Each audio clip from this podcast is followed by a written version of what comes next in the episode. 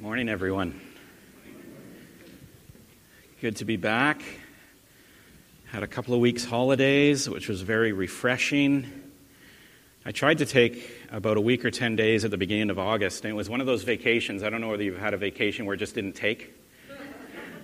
You know, like you try to go away, and then the phone rings, and then something happens, and you get pulled back in, and it's like you're really trying to make this vacation work, and it just didn't work. So, but this vacation worked. It was great. Two weeks, fantastic. A week in Mont Tremblant, and uh, and then sometimes spending some time with my mom, which was which was fantastic, uh, down near London.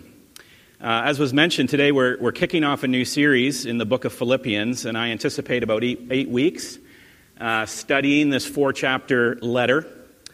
And uh, I know that not everyone has been placed in every life group just yet, and that's okay. Some groups may be meeting this week as kind of a social get together, and others are not. So this week is just kind of a soft launch. It's not, you're not missing out if you're not in a group yet. Next week will be the official week one. And uh, I heard from Allison that we have like something like 100 people in life groups, more than 100 people in life groups. So let's just keep that number growing because that's great. That's fantastic. Uh, that's where uh, discipleship really takes place and, uh, and you share your Christian life together. Um, when I normally do a book series, we start off with a bit of an overview, and that's what I'm going to do today with the first few chapters of the book to set the context um, and to understand the, the city and the audience and the writer and the circumstances of the letter being written.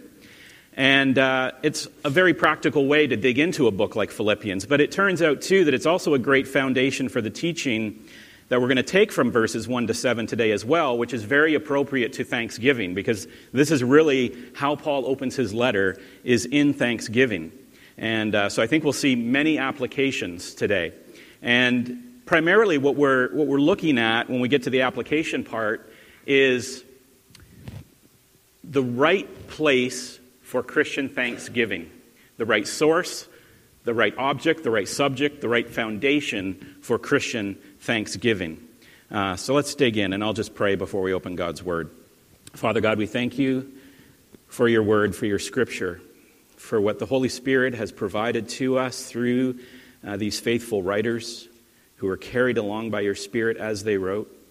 And so, Father, I pray that your Holy Spirit would be at work now, even this morning, that we would know what it is that you would have us learn, and what we would discover about you, what we would discover about ourselves, and how we can be transformed uh, by your Holy Spirit and by your word. We pray this in Christ's name. Amen. So it's Philippians chapter 1, verses 1 to 7. Paul and Timothy, servants of Christ Jesus, to all the saints in Christ Jesus who are at Philippi, with the overseers and deacons, grace to you and peace from God our Father and the Lord Jesus Christ. I thank my God in all my remembrance of you, always in every prayer of mine for you, all making my prayer with joy, because of your partnership in the gospel from the first day until now. And I am sure of this, that he who began a good work in you will be, bring it to completion at the day of Jesus Christ. It is right for me to feel this way about you all, because I hold you in my heart, for you are all partakers with me of grace, both in my imprisonment and in the defense and confirmation of the gospel. So we get a lot of context, as you usually do from Paul's letters. You get a lot of context right from the first few verses. We see the letter begins with a very typical greeting where the author and the recipients are identified. He says, Paul and Timothy, servants of Christ Jesus, to all the saints in Christ Jesus who are at Philippi with the overseers and deacons. So Paul is with Timothy, and uh, he's the uh, writer. And the audience that he has in mind is all of the Christians in the city of Philippi, or what we would commonly call the church of Philippi. Um, and he specifically includes the overseers and the elders, the deacons, and those being the two offices of the church governance. And, and Paul doesn't always do that in his letter. He doesn't always include the elders and the deacons. And so right away, you get an injection of the feeling of this letter that it's sort of like an official response or an official letter to the church. And as we'll see in this and future weeks, the letter has a sort of a blended nature of both Paul's missionary report to the church of what's going on, um, but as well as instruction and concern for the church. And so he's speaking to the people and to the offices of governance. Now, the Paul here, of course, is the Apostle Paul, and I won't go into a great deal of detail on him. I'm trusting most of you are pretty familiar with who the Apostle Paul is. Now, he's important to the church at Philippi because he planted this church on his second missionary journey from Antioch. And so he has a very special relationship with it. This is one of his churches. To set this in church history, it's about the year 51 AD. Paul had an argument with his initial um, principal um, partner, Barnabas, over one of their helpers, Mark. And uh, after he and Barnabas had this argument, uh, they agreed to part ways. Paul left Antioch uh, with Silas and Timothy and Luke, and he plans to visit Asia. He wants to go to Asia. And Asia is not China and East for them, Asia is the west coast of Turkey. But actually, what happens is the Spirit prevents him from going to Asia and instead calls him north to Macedonia. And we see that in Acts 16. He says, setting sail from Troas, we made a direct voyage to Samothrace, and following day to Neapolis, and from there to Philippi, which is a leading city of the district of Macedonia and a Roman colony. And we remained in this city for some days. I just, again, I want to give you a little more context here, so we'll see if this works. Oh, it did work. Okay, great. So you can see here, hopefully, on the map, I can like zoom around and stuff here. Cool, right? So he was here in Antioch. There he is in Antioch, just above Israel, and he left there and he traveled all the way across. It's not a short distance that Paul was traveling. Traveled all through Turkey, and he was going to go to Asia, which is like this area down here. But instead, he goes north and he goes to Troas, and he leaves Troas and he goes over to Philippi. And so that's the context, right? And if you're confused, I'll show you the boot, right? Everybody knows the boot. That's Italy, okay? So now you know where he is. Now, can I get back? That's the trick. Oh, I can. Great. okay, so this is around 51 AD. Paul and Barnabas have had their falling out. He's on his second missionary journey. That's the trip that he makes. He ends up in Philippi. And his time in Philippi is short, but it's very exciting, Paul's time in, Philippi. When, when he gets there, and you can read about this in Acts, he, he meets Lydia by the river, God opens up her heart to the gospel. The church starts meeting in Lydia's house, and so the church is planted. There's a slave girl that's possessed by a spirit of divination, and she's following Paul around for days while he preached, declaring him to be a servant of God and that he's preaching salvation, which is a great message, but obviously to Paul very annoying because he uh, eventually casts out the spirit from this girl and that causes the owners of the slave girl to be upset because they profited from her. And so they beat him up and throw them in jail. And then you cue the earthquake. That's what happened in jail in Philippi. The chains fall off, the door is open, the guard wants to kill himself. He panics, but he's converted instead of killed.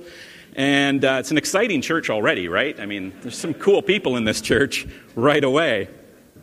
And, uh, and then finally, uh, the magistrates try to silently let Paul go. He says, No, I'm a Roman citizen. This is an embarrassment for you. You need to come and apologize, and I will go away quietly after you do it publicly.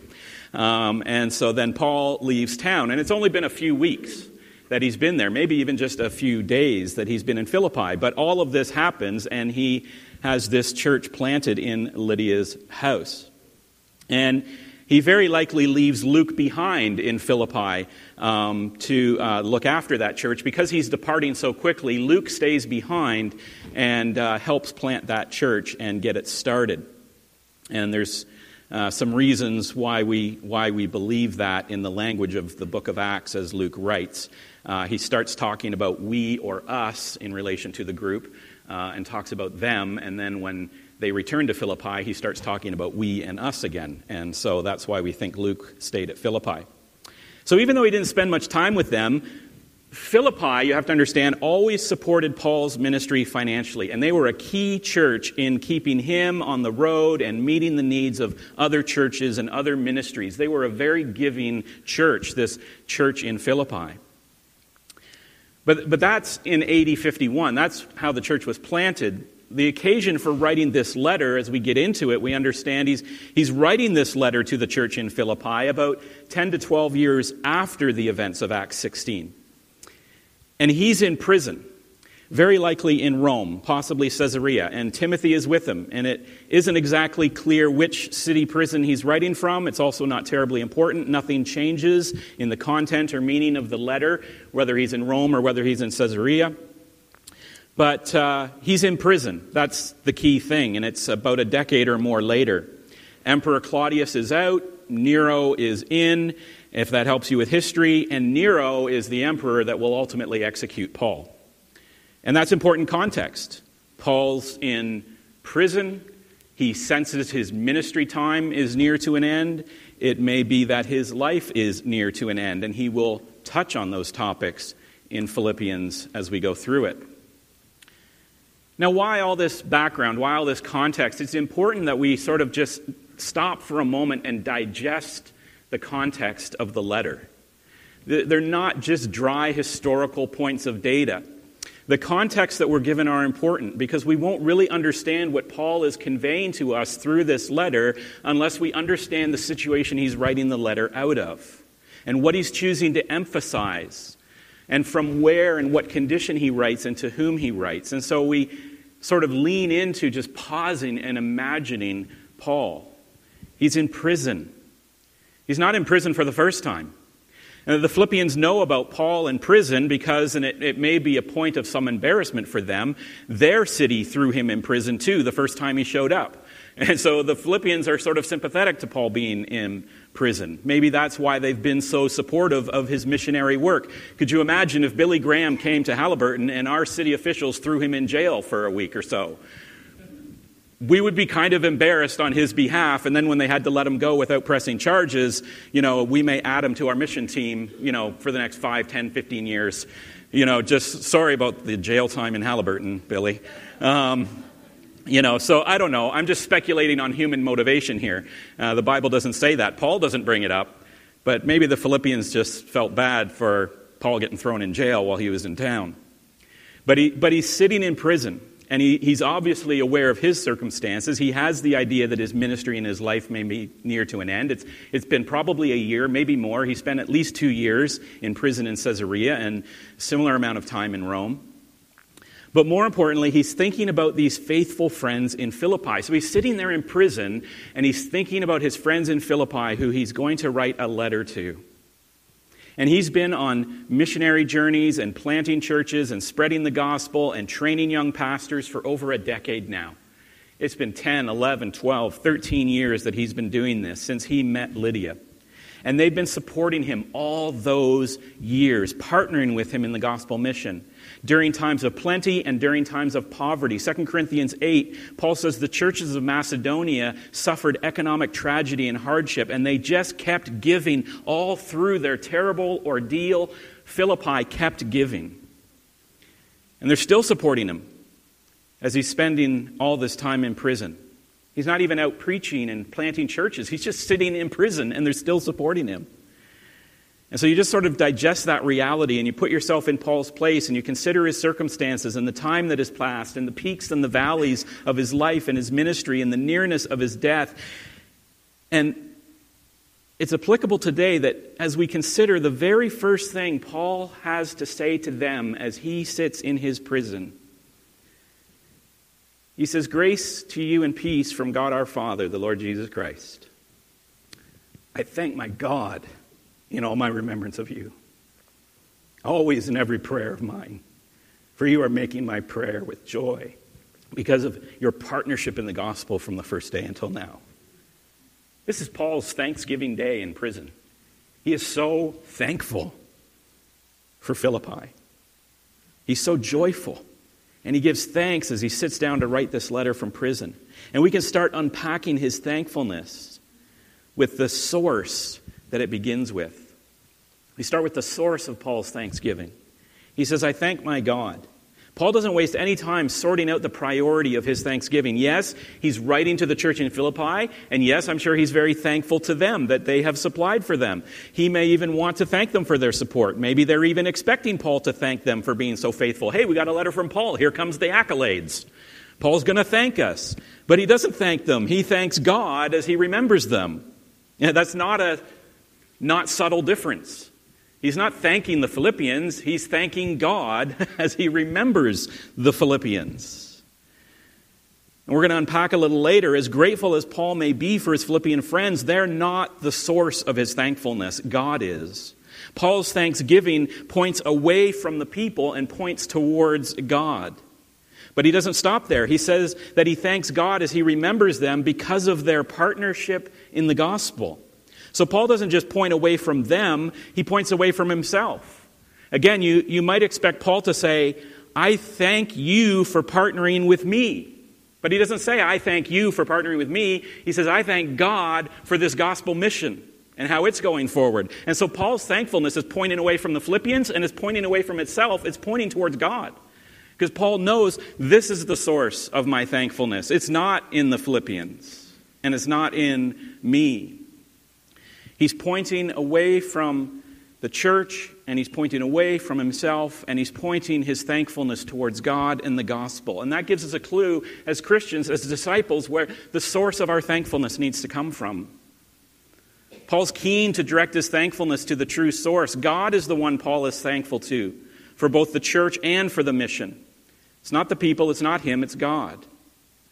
Now, for our part, as we think of our own thankfulness. We can get caught being thankful more towards people than towards God. We can get caught being thankful for God's blessings rather than th- thankful for the provider of the blessing.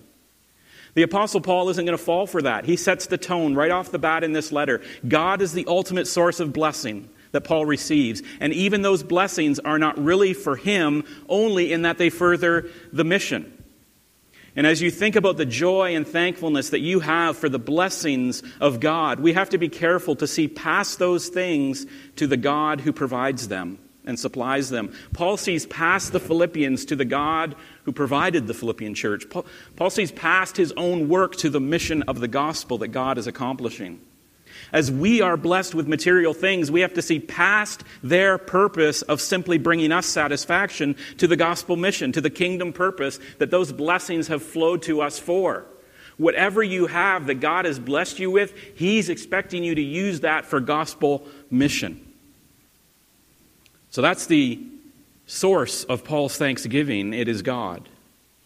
But there is an earthly object of Paul's thanksgiving. There's a, a place where he puts his thanksgiving. Even though God is the ultimate source of Paul's thankfulness and joy, there's an earthly reason that he's giving thanks. And as Paul sits in prison, it becomes apparent that the object of Paul's thanksgiving is not his circumstances, which is prison, it's the people of Philippi and the gospel mission that he's thankful for. Sitting in prison, Paul can give thanks and be full of joy as he's sitting there in the worst kind of circumstance because he knows he's part of a church and he has a kingdom purpose in his gospel spreading mission. Now, Paul isn't thankful to be in prison. I don't think Paul would sit there and say, Wow, I'm so glad I'm in prison. He's not thankful for his circumstances. He's thankful that he has a church that is God and gospel minded. So then we think about what are the objects of our thankfulness? Is the object of our thankfulness like Paul, our fellow Christians? The believers we live alongside and minister with day in and day out despite our circumstances? Is it our church and the gospel purpose that God has given us? Is that where our thankfulness lies? Or are we or are the objects of our thankfulness far more often our circumstances? We're really thankful to God when things are good, when our circumstances work out. That's what we are happiest about. But Paul does not express his thankfulness that way. He's not thankful because of his circumstance. He's not even paying attention to his circumstance. His thankfulness, the object of his circumstances here on earth, is that God put him in a church and that he has the support of Christian friends who are on mission with him in the gospel. So when you're having your Thanksgiving table discussion about what's thankful, you know, sometimes it's, you know, thank God I'm not in prison. Maybe that is something to be thankful about. But we think, thank God we're not at war, and we are thankful that we're not at war.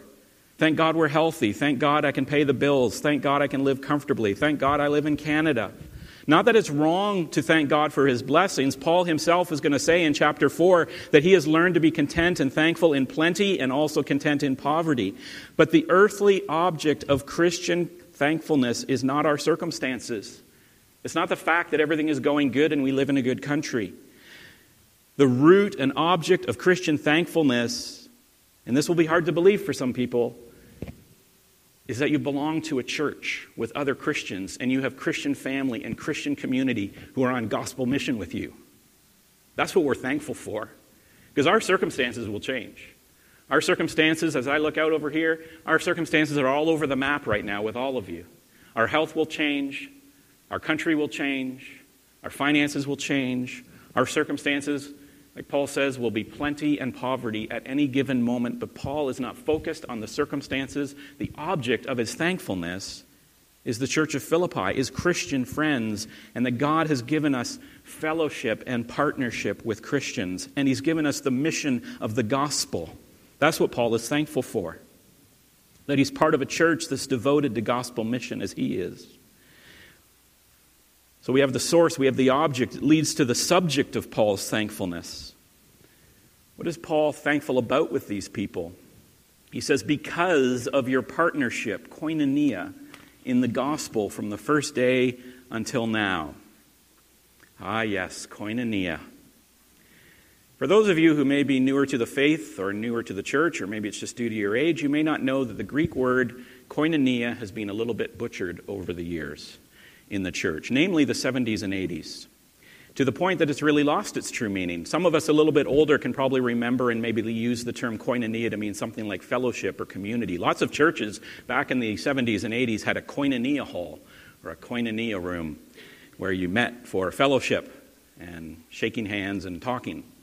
Or they had koinonia friendship groups and the word sort of took on this kind of warm and fuzzy, you know, kumbaya sort of feel to it, like we're all singing It Only Takes a Spark around a campfire or something. And so koinonia has kind of got a bad rap over the last few decades. But here's the problem with that understanding of koinonia it doesn't really mean that. And so translators have to- started to choose new words in English Bibles for it, and virtually every time Paul uses the word koinonia, he uses it properly to describe people who share in the cost of their mission or the suffering that they endure as they identify with Jesus. Paul is always talking about koinonia in terms of financial support or physical suffering. And you see that in Romans 15, 1 Corinthians 8 and 9, Romans 12, Galatians 6, Philippians 4, 15. Whenever Paul talks about koinonia, he's talking about sacrificial giving and suffering in the identity of Christ. And it would be great if we had a koinonia room if that's what people thought koinonia meant when they went in fellowship there that we have fellowship, we have partnership, we have community, but only in the sacrificial giving and suffering and bearing burdens of each other. Koinonia is not experienced at a church potluck. Koinonia is experienced when we give sacrificially to the gospel mission, when we share in each other's suffering and pour out our lives in the advancement of the gospel. Now, why is that important? Because this is the subject of Paul's thanksgiving. This is what he's happy about. This is what he's joyful about. This is what he thanks God for, is that these people are in true partnership with him. They're not just friends. They're not just people he has over for dinner. They're not just people that get together for a potluck. They're not just people that feel good when they're together. They are people that pour out their finances, their prayer, their suffering, and their burden bearing for him. And he finds joy in that true fellowship of the Philippian church. Not just thoughts and prayers that are sent his way in prison, but costly given and shared suffering. Philippian fellowship is costly and it's active and it's advancing the gospel and it's serving people in distant and dark places that the Philippians can't be, but Paul is. Just like the Bravos are in Central America.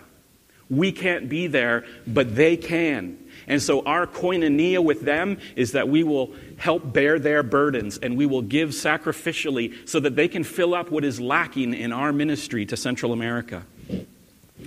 This is what Paul is giving thanks over as he sits in prison. He knows the cost of ministry and he knows he's got friends at his back who aren't going to let him down. Now, who wouldn't want a church like that? How can, how can we apply that thought, as I just have, to our missions globally and locally? How can we apply that to our ministry? How do we apply that to the people that we're sitting beside and across the room from this morning? How do we apply it to our life groups? What is koinonia going to be for us? Paul is so thankful that he has this Philippian church. This Philippian church that is in with him. They got his back. They are all in. This is not just a social club. This is ministry and this is commitment. And that's why Paul can be so thankful as he sits in a jail cell, because he knows he's got all these churches, all these Christian, all these Christian friends, koinonia, who have his back. And if that was us, if that was our church, who wouldn't be thankful to have a church like that at your back? Who wouldn't want to be a part of that? Who wouldn't want to be that for each other? That's what Paul's calling the church to. That's what Paul is demonstrating here in his thankfulness. But that leads us to why Paul is so confident in his thanksgiving and why he's so confident in the Philippians and why he's so confident in this koinonia support. There is an unshakable foundation behind Paul's thanksgiving, which we learn in the following verses. As he's overflowing with thankfulness and joy in the partnership of his Christian friends who share in his suffering and ministry, he then immediately seems to sort of jarringly change topic. There's almost a non sequitur going from verse 5 to verse 6 because instead of talking about joy and partnership and fellowship with all these amazing Christians in Philippi, Paul just drops right into an absolute stunner of a statement on God's sovereignty. It's like record scratch, and I am sure of this that he who began a good work in you will bring it to completion at the day of Christ Jesus. What does God's sovereign faithfulness to the Philippian salvation have to do with Paul's thanksgiving and joy? And why he's so sure of that fellowship, why he's so sure of that koinonia, why he's so sure of their partnership and support. Because it's God's faithfulness that makes Paul's thankfulness certain. Paul says he is sure, he's certain of one thing. This good thing, this great thing that God has going on with the Philippians is not going to disappoint. This mission, this partnership, this work of grace and the gospel that he shares with them is guaranteed to be fruitful in the Philippians. God is not going to disappoint. God is going to bring the Philippians to the finish line, guaranteed. And that's why Paul can be so confident in his joy and his thankfulness, because it isn't based on his circumstances, and it isn't even based on the Philippian church or their partnership. It isn't based on how deep their pockets is.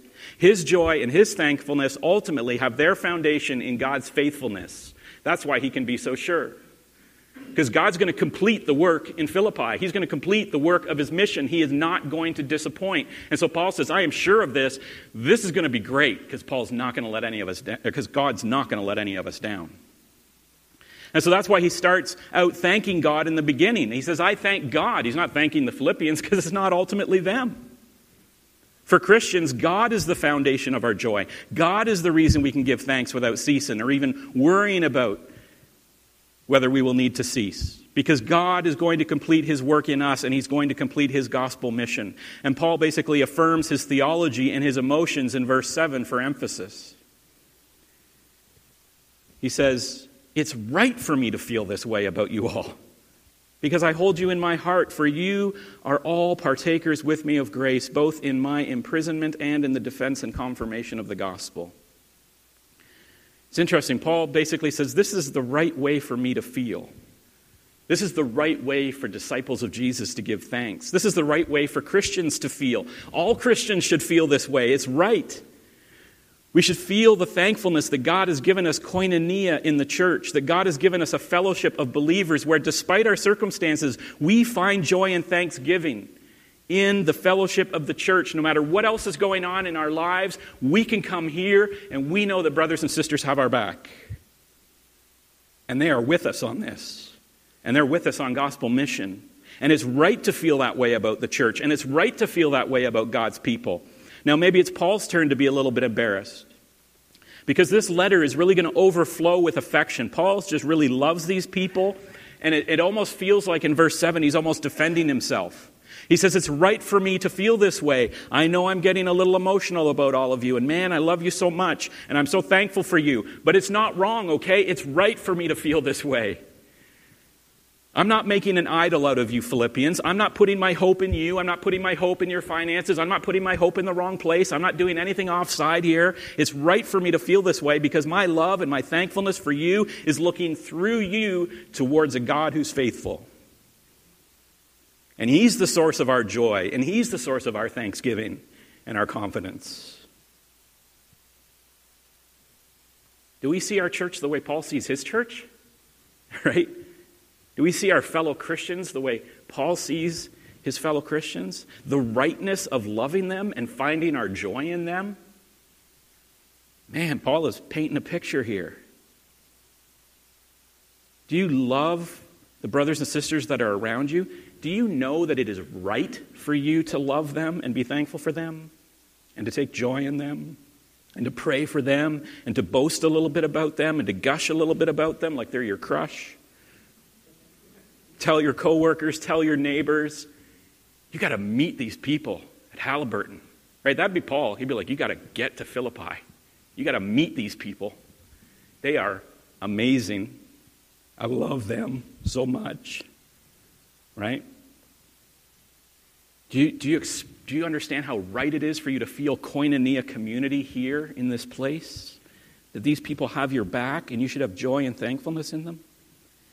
And then, secondly, like Paul, do you regularly look through the joy of fellowship with your church? Do you look through the joy of your close knit life group and Christian friends and community to see God in and through them? To see God faithfully bringing them to the finish line, even if they stumble sometimes. The Philippians stumble. Paul's going to call out a couple of people in the Philippian church in this letter for, for not behaving exactly the way they should. It's not all roses, but do you see God through the people? Do you see the faithfulness of God through the people around you in church? That He is faithful to bring them to completion, that He is pouring out grace in their lives. If you're part of a church just because it satisfies your social need and your love for your friends is because your friends are so great, here's the problem with that kind of thankfulness and that kind of joy. And we've talked about this a lot. A, you're eventually going to be disappointed because the best church group will let you down. And B, it's idolatry because we don't put our hope and we don't find our joy ultimately in people, but in the God who has given us those people. We're meant to see God through our church fellowship the way Paul does. The Apostle Paul's sitting in prison again. Likely his second year there. He doesn't know if he's going to get out of prison. He's not even sure if he'll still be alive in a few months. You can see that in verse 23. But as he starts writing this letter, it's going to be a day of thanksgiving for Paul. Not because of his circumstances, not because his friends in Philippi have deep pockets and can pay his way, not because he knows things are going to get better. Paul is thankful to God for a church family, for Christian friends who are committed to him and committed to gospel mission. That is the source of his thankfulness through and through and through. The right place for disciples to find joy is in Christian community, in the fellowship, in the partnership that God has placed us in together as a church. The Christians you know and worship with, that you serve alongside with in your ministries, that you are on mission with to reach this community in the world for the gospel, these people around you, again, I know some of you are skeptical, these people are the source of your joy and thankfulness. That's a right way to feel. That is a right thing for disciples to lean into. Paul says, I am right to feel this way. It is good that you find joy and thankfulness as you meditate on, as you think about not your circumstances, not how God has blessed you, but how you belong to a family that God has planted you in. And you can count on these people that you see around you, not because they are faithful, but because God is at work to faithfully bring to completion what He has begun in them. He will get us to the finish line. And what God is doing in His people and mission is going to succeed. And it is right for us to find our joy and thankfulness in those things. Let's pray. Father God, we thank you for your word. We thank you for the example of the Apostle Paul. He knew what it was to have plenty, he knew what it was to have poverty. And yet his joy, his thankfulness, was so firmly rooted in your sovereignty and faithfulness. and so firmly directed at his fellow believers, the church, the disciples, the friends, the Christians that had his back. Father God, may that be true of us. As we think about all the things we're thankful for, yes, family, you know, yes, this country, yes, our houses, yes, your provision, yes, our health, yes, your faithfulness in those things, but Lord, make us more thankful for the church family you've put us in. Make us more thankful for the gospel mission you've put us on. Give us a greater sense of joy and thankfulness that we have brothers and sisters that may not seem like it every day, but I absolutely guarantee you have, the, have your back. Brothers and sisters, Christians, we got your back. Nobody wants you to fail. That's what God has given us. And that's what we're thankful for, as Paul was. In Christ's name, amen.